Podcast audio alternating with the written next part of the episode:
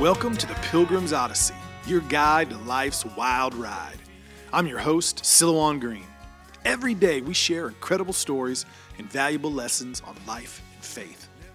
Thanks for tuning in, and make sure to share this Odyssey with your friends and neighbors so all of us, together, can let our light shine. Welcome, friends, to another episode of the Pilgrim's Odyssey.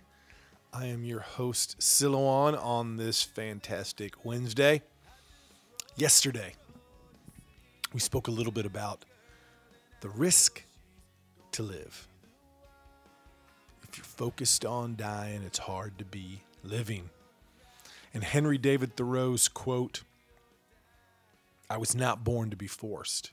I will breathe after my own fashion. Let us see who is the strongest. When I was a young man, my imagination, my ideal of what it meant to be an American were formed by a trip to Vincennes, Indiana, where I got to see the George Rogers Clark National Historic Park. Now, the centerpiece of this park is a Roman style temple erected on what was believed to be the site of a fort that George Rogers Clark captured from the British, sealing the fate of the Old Northwest into the hands of the Revolution, an area of almost 13 states. Now, as a kid, it seemed like an enormous memorial. Wasn't that big. You know, if, when, when I say Roman style temple, think of like the Jefferson Memorial, kind of a round, big pillars. Inside are pictures of different battles he fought, land he had conquered. Now, in particular, Fort Sackville that he took with his troops in February of 1779, he led his troops through freezing floodwaters for victory. So think about it. February in Indiana is cold. It's cold. It's getting down to freezing at night, probably. And to surprise the British at the fort, George Rogers, Rogers Clark with his militia, with some French volunteers, made their way through freezing floodwaters, coming from a direction the British never expected, never thinking someone could make it through there. And he won the battle. He was a colonel. You know how old he was? He was 26. In fact, George Rogers Clark, who became known as the conqueror of the Old Northwest, most of his achievements were done before he was 30. He showed people who was the strongest and how he breathed. Now, there's a dark side, a sad side to George Rogers Clark. The final decades of his life were ones of poverty and increasing obscurity. And you know why? Because many of his adventures, much of the budget for his militia, even during the Revolutionary War, he had funded himself. He had gone into debt to open up our frontier, to fight in the revolution, to fight for our country. And he was never reimbursed by the U.S. government. He was never reimbursed by Virginia, who had promised him money. He died sick, penniless.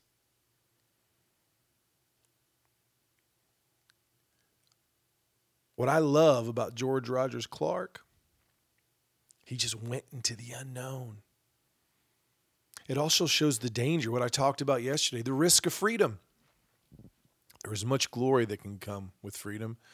There is also much sadness, much pain, much sorrow.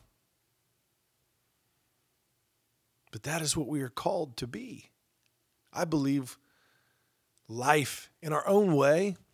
We have our George Rogers Clark moment. We have those things that we do because we know they're right. And we may pay for them later, and we might not be remembered for them. I mean, think of how many things that we do that are in obscurity, that are hard. I think if you look at America, especially since World War II, there's been a lot of decisions made by a lot of people that were the opposite of living, the opposite of breathing of their own fashion. And they got away with it because they just thought nobody's watching. Nobody's watching how much time I'm spending on this video game. Nobody's watching what I'm doing on the internet. Nobody's watching what I do when I get done with my workday and I could go home and be with my family and I don't. Nobody's watching how hard I'm studying in school. Nobody's watching the unhealthy things I do. And because of that, we don't live. We don't breathe. We're not as strong as we could be. George Rogers Clark, with his own money, was willing to lead troops through freezing cold water up against a powerful British army to help free our country. Those were the kind of choices he made. And they're not easy choices.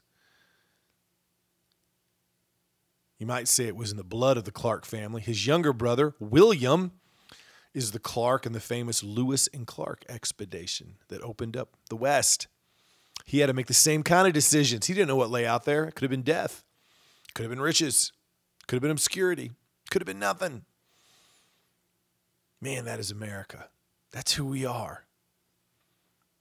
I wish kids today knew that. I mean, how many kids in Indiana do you think have been to the George Rogers Clark National Historic Park? I bet you 40, 50 years ago, they went there by the busload. I bet schools don't even go there anymore because we're not perfect.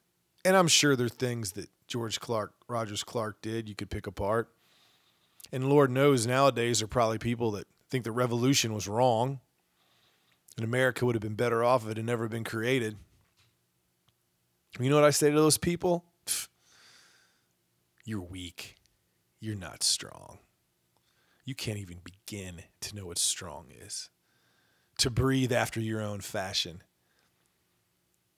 to be freeborn, to head out in the wilderness and make something out of the wild, to become the conqueror of the Old Northwest, to help free the colonies from British tyrants and kings. See, you are inviting in tyrants, weak people, weak ones afraid to go into the unknown, afraid to hurt people's feelings, participation trophies. Everybody's okay. It's sickening, really, if you think about it, because it's destructive. And it's sad if you think about it because it leaves people being less of who they could be. It's defeating because it makes us like everybody else in the world it cuts away or it tries to cut away what has made America great. You can say America's done wrong and still say it's great. You can say America should have treated the Indians better, and they should have. You can say America should have ended slavery sooner. You can say America should do better with civil rights. But it's also the same country that freed the slaves and fought a war to do so. It's still the same country that won World War II, gave the lives, powered the industry that allowed us to defeat Hitler and the Axis powers. We're still the country that have been the biggest innovators the last hundred years of any country when it comes to technology, science. You know, we're the country people want to come to. How many people, you know, think about that. I mean, all around the world, people want to come to America. Why is it? Is because they want to be taken care of? They want the government to pay for them? Maybe for some. But you know what it is for most? Because it's the country of possibilities. It's the po- country where you can come and figure out who you are and become it. And sadly, they get here, and our system is becoming more and more one that's the opposite of that.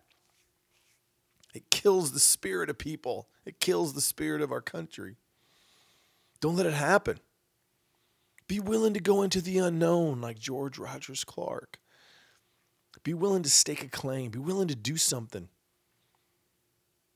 You know, maybe something you can think about today. I'm sort of leading towards it the last couple of days, but what's something that you've wanted to stand for? What is something you've wanted to do, but it was a little bit scary because you wondered, what will people think about me?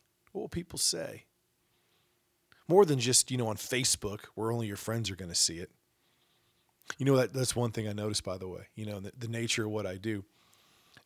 I have a lot of friends from all different political persuasions, liberals, conservatives, independents. And you know, it's interesting. When I'll look at their individual posts, you can tell that about the only people that get shown those posts are the people that think just like them.